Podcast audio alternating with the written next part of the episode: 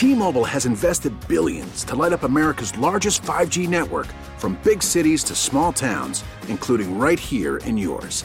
And great coverage is just the beginning. Right now, families and small businesses can save up to 20% versus AT&T and Verizon when they switch. Visit your local T-Mobile store today.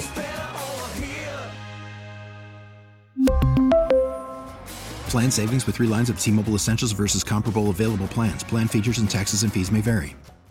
Ross Tucker joins us uh, from home in Pennsylvania. I'm Dave Briggs, home in Connecticut. I ask you, Ross Tucker, what would you call a quarterback who's on the cover of Sports Illustrated, gets GQ spreads, is a darling of ESPN, NFL Network, and every other sports commodity in our industry, and has these numbers three touchdowns, five interceptions, a QBR of 70, and a record of one and two. What would you call that guy?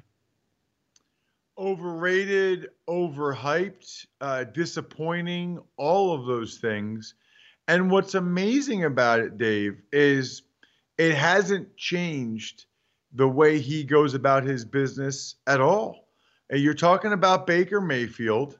And what's crazy to me about Baker, and we'll ask Steve Palazzolo about what he's seeing from Baker on the tape. But this week again, you know, Rex Ryan comes out and says that he feels like Baker Mayfield is a one read quarterback. And guess what? Based on how he's played so far this year, he is. He's got more time in the pocket than he is taking advantage of. He's looking, making one read, and then he's been escaping a lot, you know, before he needs to. There's no question. So Rex Ryan points that out, and Baker Mayfield says, uh, all I care about is the people that are wearing orange and brown. That's fine. That's what he should say. But then he has to put the dig in there. He has to say, there's a reason why Rex Ryan's not wearing any colors these days. Yeah, Baker.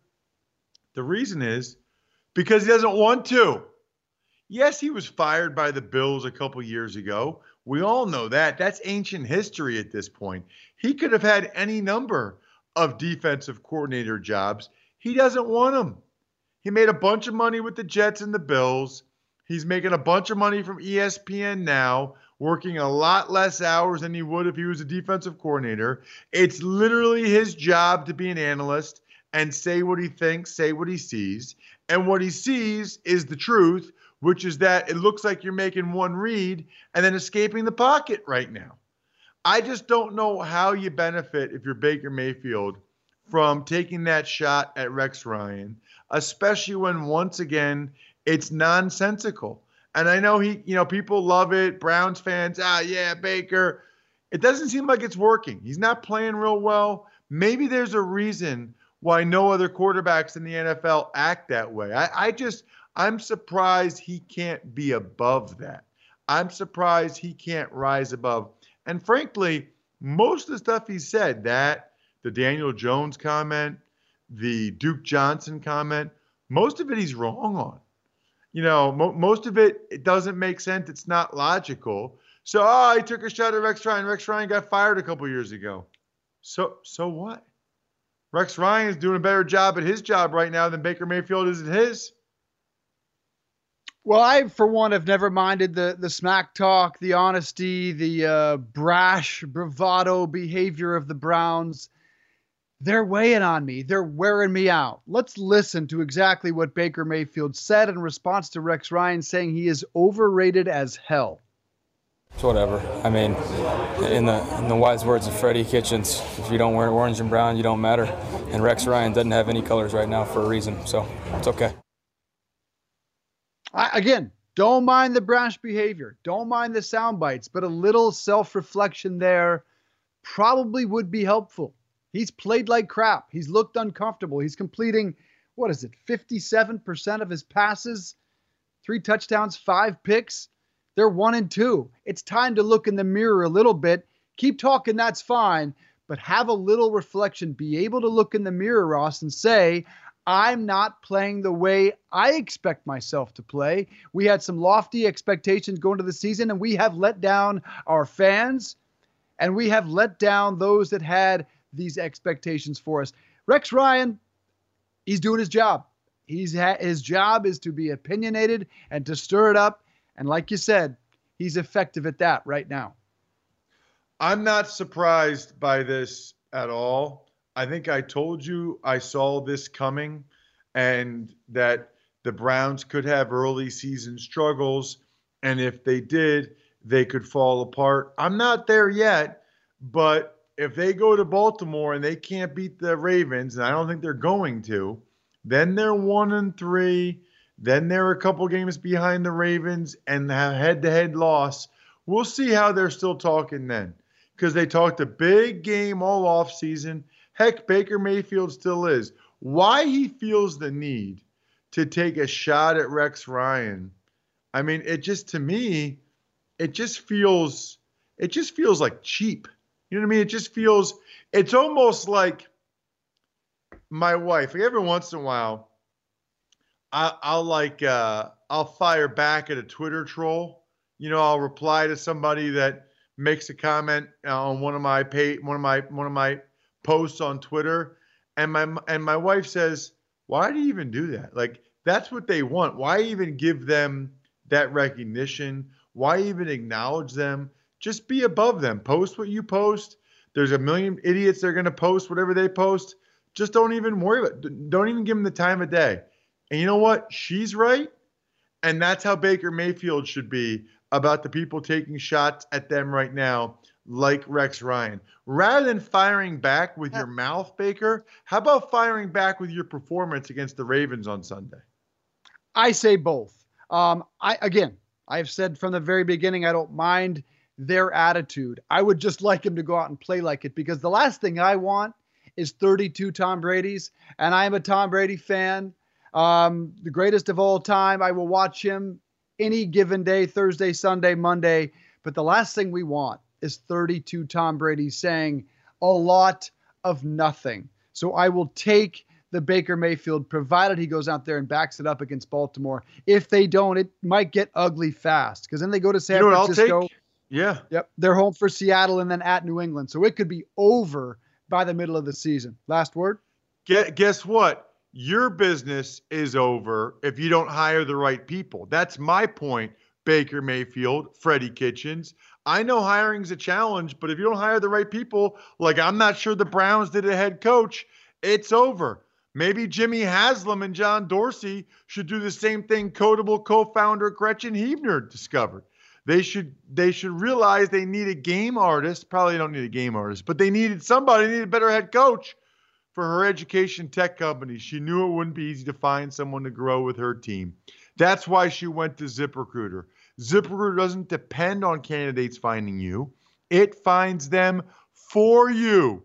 Its technology identifies people with the right experience and invites them to apply to your job. So you get qualified candidates fast.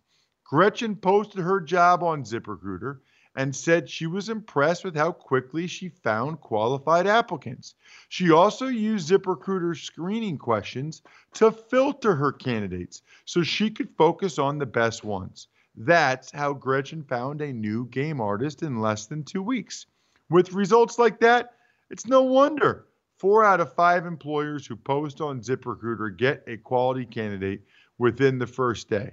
See why ZipRecruiter is effective for businesses of all sizes. Try ZipRecruiter for free at our web address, ziprecruiter.com slash enter. That's ziprecruiter.com slash E-N-T-E-R. ZipRecruiter.com slash enter. ZipRecruiter is the smartest way to hire. Hiring can be a challenge, so too can grading NFL quarterbacks.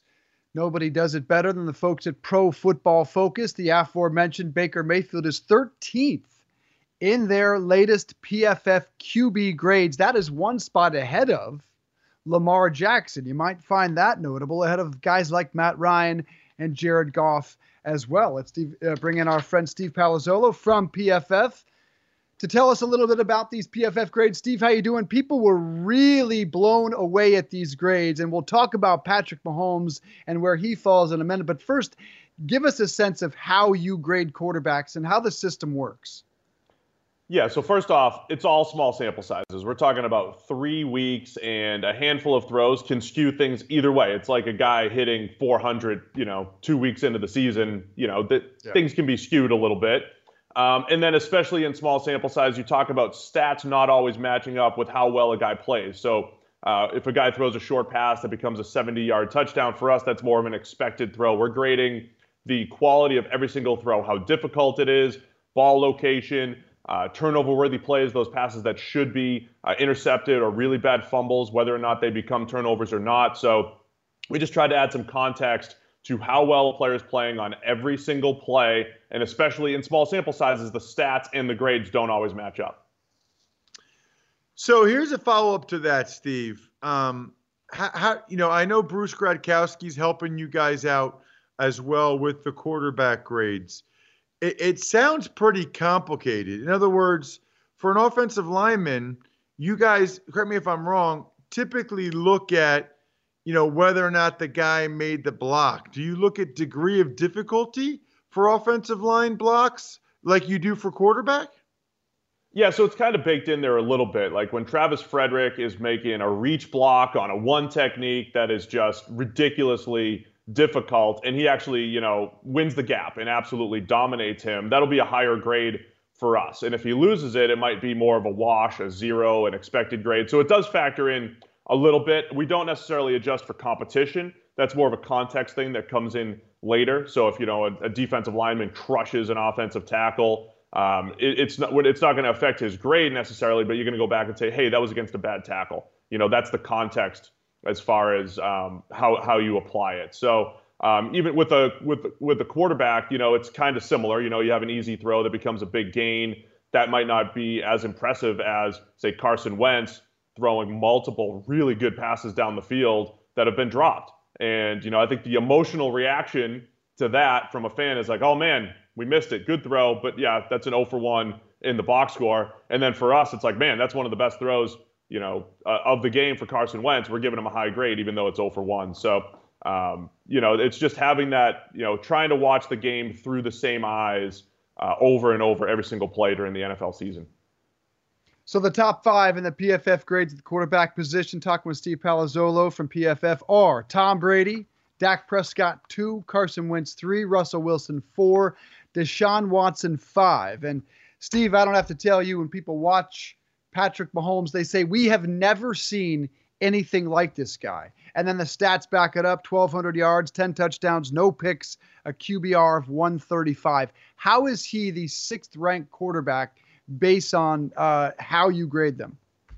Yeah, so again, we're only three weeks into it. So this isn't saying, hey, Patrick Mahomes is the sixth best quarterback in the NFL. We think he's a top one or right. two quarterback in the NFL, right there with Tom Brady. So to this point, here's what here's what we've had seen from Mahomes two really bad fumbles in the pocket. Um, I don't honestly because we just graded. I don't even remember if the Chiefs recovered them or not. Um, but two really bad fumbles in the pocket, a negated interception last week against the Ravens that was a forced pass too far inside uh, to the free safety. It was negated by penalty, but we still graded it because the penalty wasn't really uh, a factor in that particular play.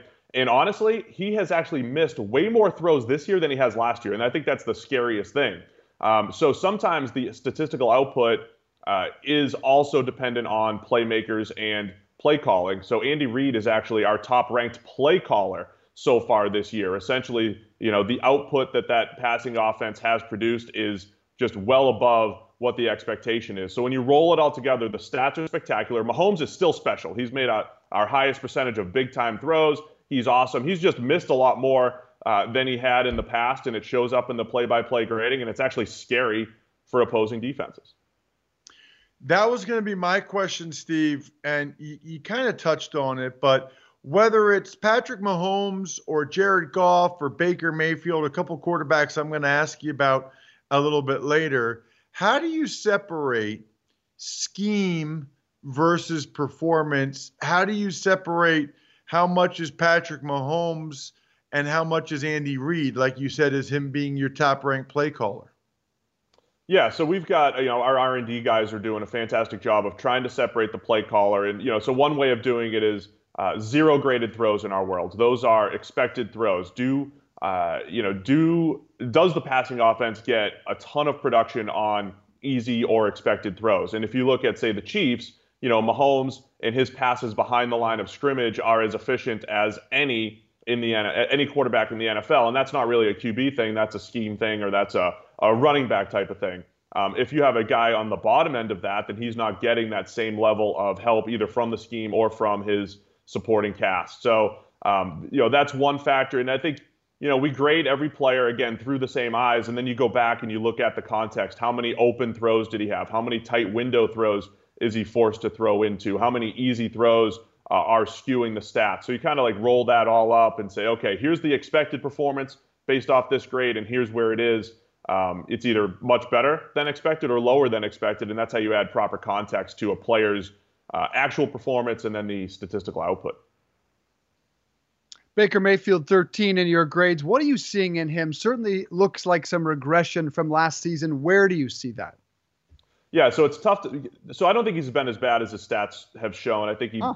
passer rating at the you know 70s or whatever it might be, but um, yep. certainly not what we expected uh, from him. He's definitely holding the ball a lot longer. He was vacating clean pockets all the time. Ross, we are really, really keen to just make sure we don't blame offensive linemen when it's not their fault. When the quarterback is bringing pressure upon himself, we love to say, look, that's not the O line. We love to tell people that. And that's a lot of what's happening in Cleveland. Baker Mayfield running into pressure, vacating clean pockets.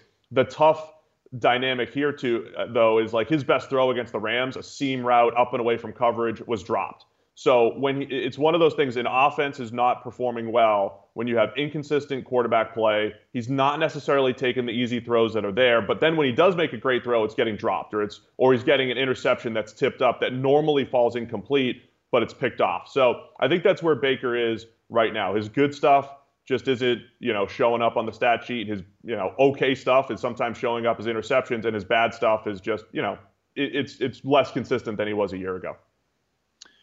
Yeah, so it's funny. First of all, Steve, thank you for not just blaming the offensive line for everything, and secondly, you know we were talking earlier that Baker Mayfield fired back at Rex Ryan, who said that Baker right now is a one-read quarterback.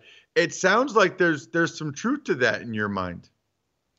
Yeah, I think there is a little bit. I mean, he's definitely been uh, quicker to take off. I mean, it, it's it's a pretty generic statement. I mean, you see, like he he ran into a sack on third and ten where he had three verticals, and you know, it's he's trying to make a play down the field, and uh, you know, it's just it's just a longer developing play. That's a factor as well. We're seeing that with a guy like Marcus Mariota, where you know there are just certain plays you have to hold the ball a little bit longer, but then it's about um, you know what do you do when you're late in the down? Are you scrambling into pressure? Are you actually just hitting your check down? That's something Mariota could do better. Aaron Rodgers can do better. So um, there's a little bit of truth to that. He definitely, uh, Mayfield, that is, doesn't look as comfortable as he did last year. I do have to wonder how much the play calling was has been a factor because when we looked at our grades last year, Baker Mayfield's first half and second half grades were about identical but the statistical output was completely different. And that, again, gets chalked up to the play calling when everybody's like, hey, what happened to Baker? Look at this improvement with Freddie Kitchens. We said, look, throw for throw, he was just as good.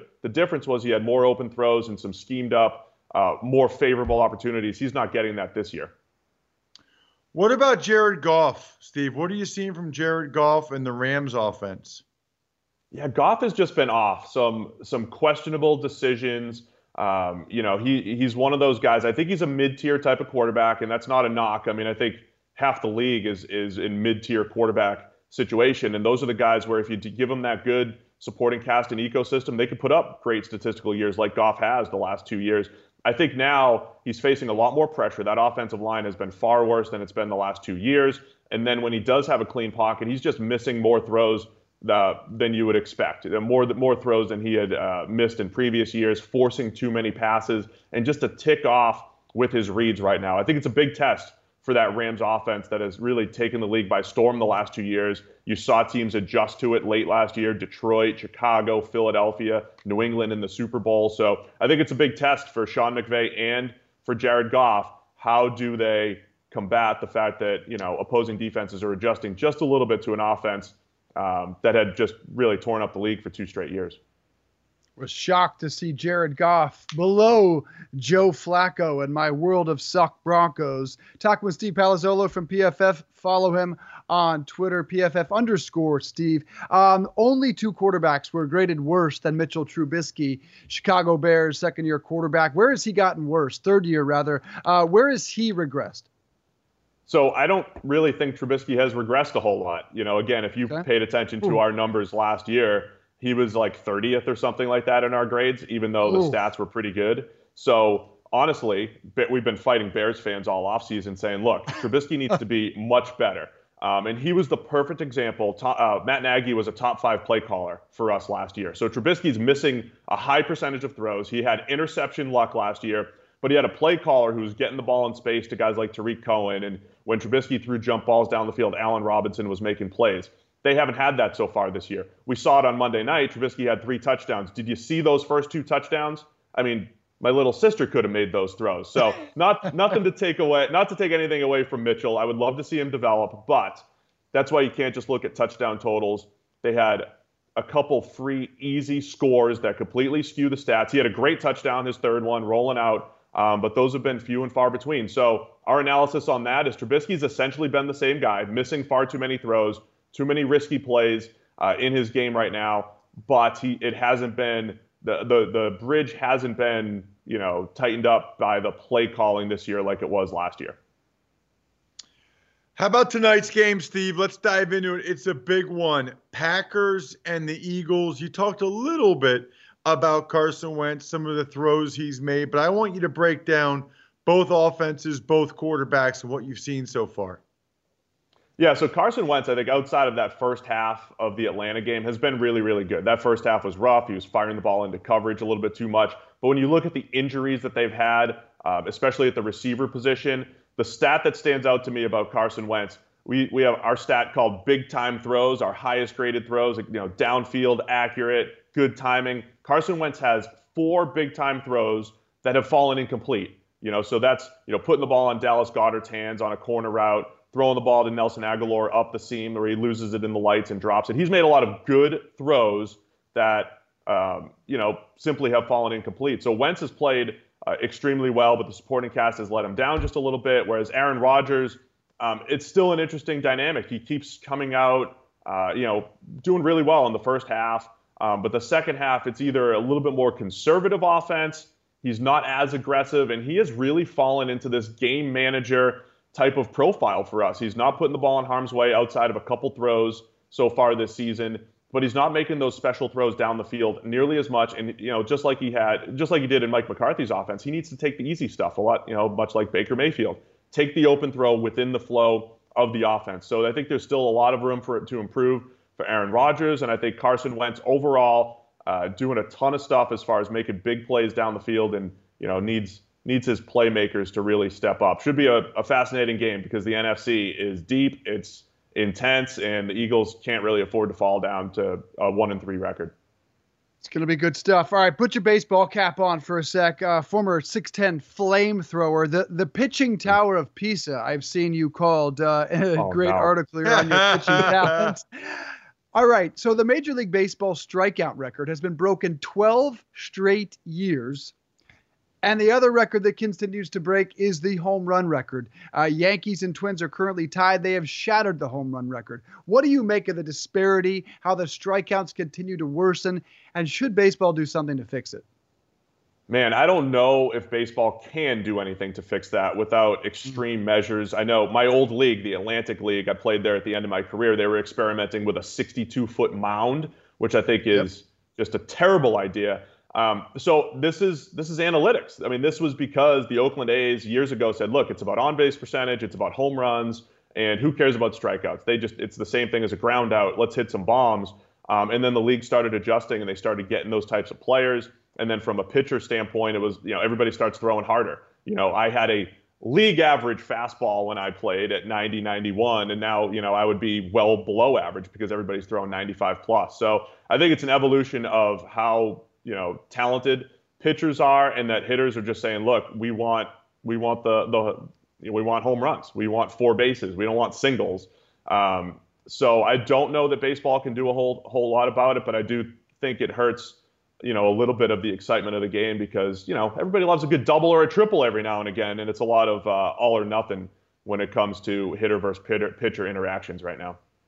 And that's why there's an article in the New York Times today about a group of knitters that, yes, knits at Major League Baseball games. That is not, my friend, a good sign. Last question, and mm. next time you come on, do you ever do grades of things like beer or cereal or soda? And could we do that uh, down the road?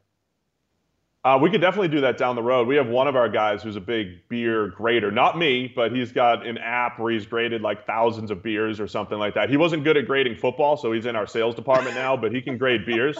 So we could pull him on if we need okay. to. I love it. We're gonna we're I'm gonna all get in some. PFF. I, I like that. Let's see. I mean, because you you are a cereal expert. I'm a cereal expert. Tucker, are you? No, I haven't had cereal in a long Oh. time. I, I do I do intermittent fasting, so I don't eat till like eleven o'clock in the morning. We'll All right, grade Steve and I'll do that. I got like 12 boxes of cereal in my pantry down there. Steve Palazzolo from PFF. Great to have you on. Appreciate it. Yeah, thanks guys. Appreciate it.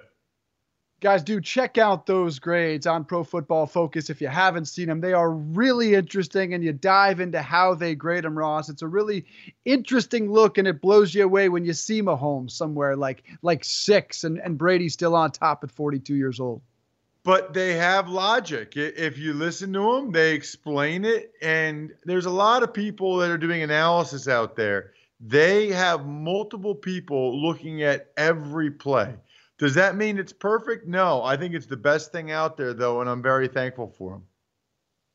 Yeah, and I tell you what, Bears fans must not like Steve and must not like PFF because they say Mitch Trubisky has not regressed. This is just who he is. Ouch.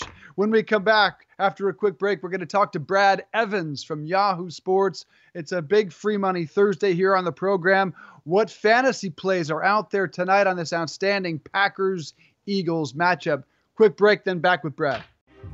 All right, Melvin Gordon back with the Chargers, ending that very successful holdout in which he gave up a lot of money and got nothing in return. What does that mean for your fantasy lineups and who do we like tonight in the Packers Eagles game from a fantasy perspective? Let's ask Brad Evans, Yahoo Noise on Twitter. Happy Tequila Thursday, my friend. Let's start with the Thursday night game. What will you be drinking and who will you be playing?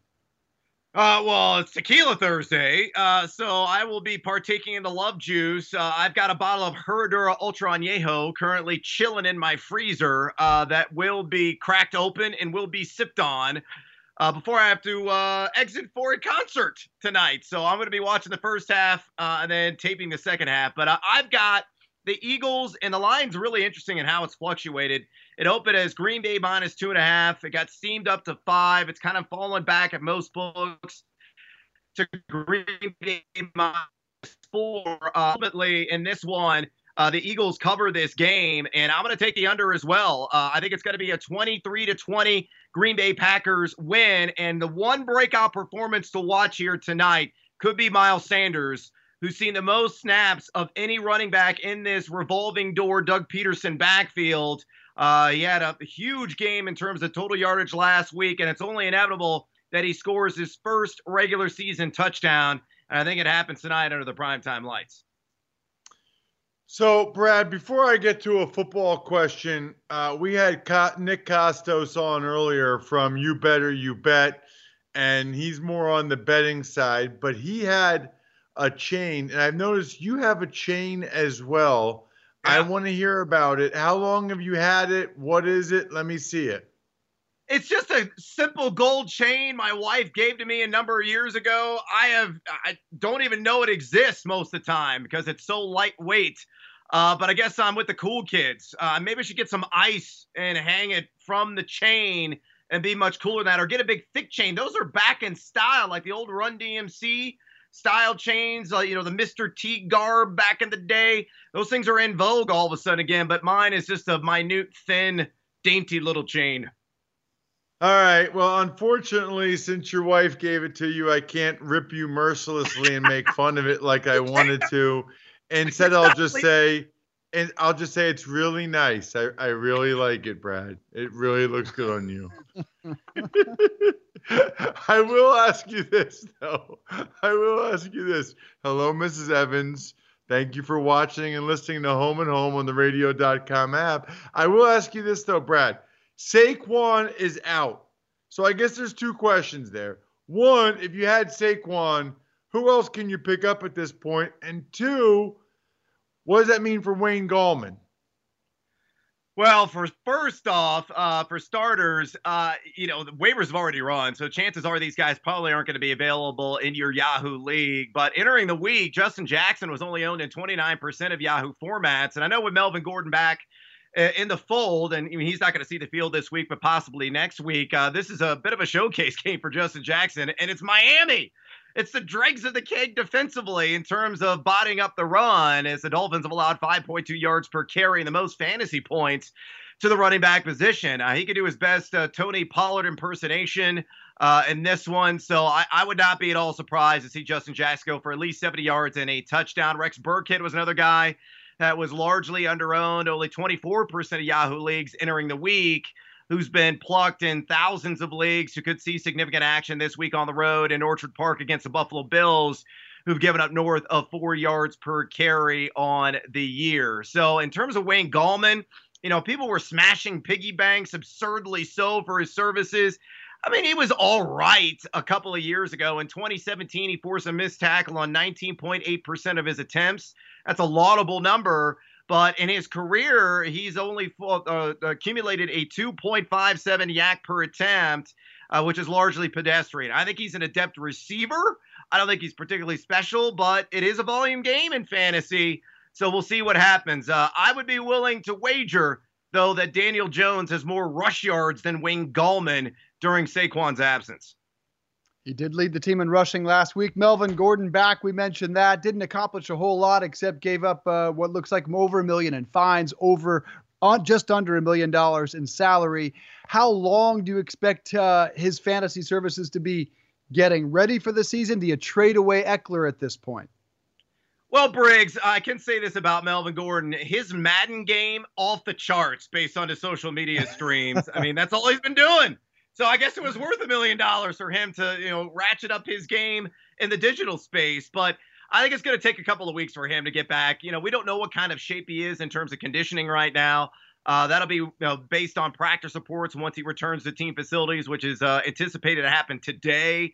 So, you know, I would say by week seven, he'll probably get back to his full complement of touches. I mean, the Chargers should just run him in the ground. I mean, this is the last year of his deal. He's looking for a larger deal.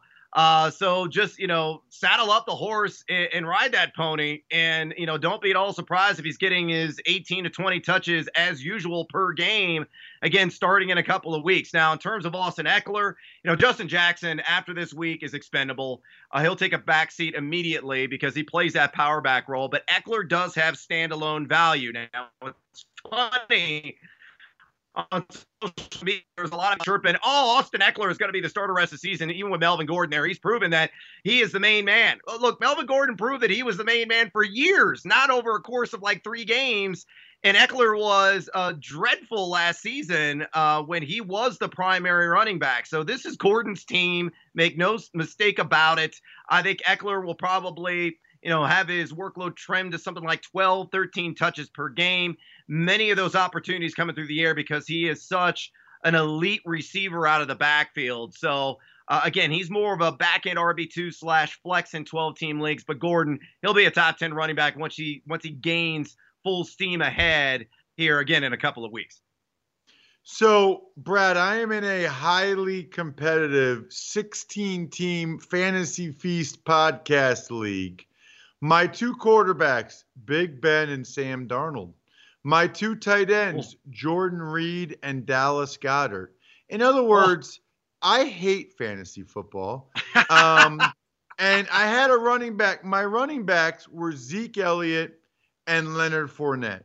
So you can't do anything about the injuries to my tight ends and quarterbacks. But can you please tell me what the deal is with Leonard Fournette? I've never seen a guy get this much usage and be this terrible. Yeah, I mean, he's a master of inefficiency, man. I tell you what, uh, I will say this, though. You mentioned it right there, hit the nail on the head. Usage. I mean, he's seeing a 96% opportunity share, which is number one among all NFL running backs. So it's only a matter of time that he'll trip and fall in the end zone. I mean, it's got to happen eventually. Maybe this week against the Denver Broncos. Uh, but I do like the overall volume of Leonard Fournette. And some of the advanced analytics aren't too shabby. I mean, he's got a 3.28 yards after contact per attempt. Uh, the missed tackle percentage is at 14. It's not the greatest. Uh, and I am concerned that he's seen a lot of stack fronts. In fact, he's seen eight or more men in the box 27.9% of the time. But the wonder emporium that is Gardner Minshew is a thing. And with his accuracy, you hope that defense is eventually going to have to respect him and DJ Chark, along with Chris Conley and maybe Dede Westbrook if he applies some stick him to the hands. Uh, but Leonard Fournette, there are better days ahead, and the schedule really starts to open up uh, about mid-season for him. He's got a string of games that are highly exploitable opponents. So, Ross, stay the course, my man. Hopefully, you picked up Kyle Allen or Daniel Jones. Uh, other than that, just drink tequila and, and, try to you know drown your sorrows in in that uh, kind of misery. I have Kyle Allen. I'm still 0 3. I still am not happy. I have Kyle Allen. I'm still going to lose. Whatever. All right, uh, Brad. Speaking of Daniel Jones, I, I love how fantasy gets so out of control hyped based on a performance. But one of my best friends in the world, calling him out now, Rob, I know he's listening, texts me this morning and says, Should I start Daniel Jones or Dak? Your thoughts? Oh, wow. Um, this is what we call a lucky seven situation right here. Uh, I have actually, I think I'm the most bullish fantasy quote unquote expert. I don't know everything. I'm an nincompoop by trade. Uh, but I, I believe I have Jones the highest of anybody else in the industry this week. I got him at QB six, and I'm debating putting him inside Whoa. my top five. Yeah, I mean, I believe, and I believe in the matchup. I mean, it's delightful, right? It's Washington for crying out loud. Josh Norman is a shell of what he used to be, a guy that's given up a 121.5 passer rating to his assignments. Jimmy Moreland, his tag team partner in that secondary, a 130 plus passer rating. Washington ranks top five most fantasy points allowed to the quarterback position. And as I mentioned before, you know, saying that he could lead this team in rushing with Saquon sidelined, I mean, that scoring duality raises the floor. I was really impressed with him. And granted, was Tampa, but Tampa's overachieved defensively this year. Uh, now he's at home. He's got that experience of one game now under his belt. Uh, him and Sterling Shepard had instant chemistry. Evan Engram was highly involved. You know, without Saquon, they're probably going to throw a ton. Uh, but still, I'm going with Dak here. I believe I have Dak as my QB3 this week behind Mahomes and Lamar Jackson. So I think Dak is going to tee off against another secondary and Marshon Lattimore. Talk about Josh Norman being a shell of his former self. That uh, phrase also applies to Lattimore, who has fallen off the continental shelf into a deep, dark abyss defensively. He's given up a 140.6 passer rate in his uh, assignment so far this season, picking up, unfortunately, where he left off last year. All right, Brad, I see that the NFL has gotten in the daily fantasy game uh, with DraftKings. Do you like that overall just as uh, moving in the direction of gambling? Well, yeah, but can the NFL just accept the fact that DFS is in, indeed gambling and, and, just embrace it fully? And this is what's so ridiculous about this. PASPA's dead, Roger Goodell. Okay, it, it's not illegal, and now Indiana's about to legalize or about to launch uh, next week, October third. I read. So another state that's getting into the mix, I think it's up to nine or ten that will have legal sports books open within their borders. I mean, just just take it on fully and be done with this nonsense. The gray area washed away when PASPA went to the grave. So DFS has always been a conduit to traditional forms of gambling. DraftKings, for crying out loud, has their own spo- uh, sports book in Jersey and some other places that they're looking into. Just take it all in. Take it all on. You're going to have a team in Vegas imminently for crying out loud. Enough with this silliness. I agree with that. Brad Evans from Yahoo Sports. Follow him at Yahoo Noise. Happy Tequila Thursday, my friend. Enjoy the Morrissey concert. Can you sing a few bars of the Chain Gang for us, or are no, you I'm game? not just sing a few bars of Chain Gang right now. Now, if I drink about a dozen of these, you never know what could happen. But yes, I'm going to go lift my spirits with Morrissey tonight and uh, watch the second half of the game on tape. So, oh, I boys. get it. That's why your wife got you the chain because you're part of the chain gang. oh, I see what you did there. Russ. I see what you did there. Well played. You like that? He's back on the chain gang. He's got you there, brother. Best of luck. Enjoy the concert, man. We'll be watching the All right. game. See you, buddy. Love you guys. Cheers. I'll get you drinks in person next time I see you. Beautiful. We really need new phones. T-Mobile will cover the cost of four amazing new iPhone 15s, and each line is only $25 a month. New iPhone 15s? Only at T-Mobile get four iPhone 15s on us and four lines for 25 bucks per line per month with eligible trade-in when you switch. Minimum of four lines for $25 per line per month with auto pay discount using debit or bank account. $5 more per line without auto pay, plus taxes and fees. Phone fee at 24 monthly bill credits for all well qualified customers. Contact us before canceling account to continue bill credits or credit stop and balance on required finance agreement due. $35 per line connection charge apply. Ctmobile.com.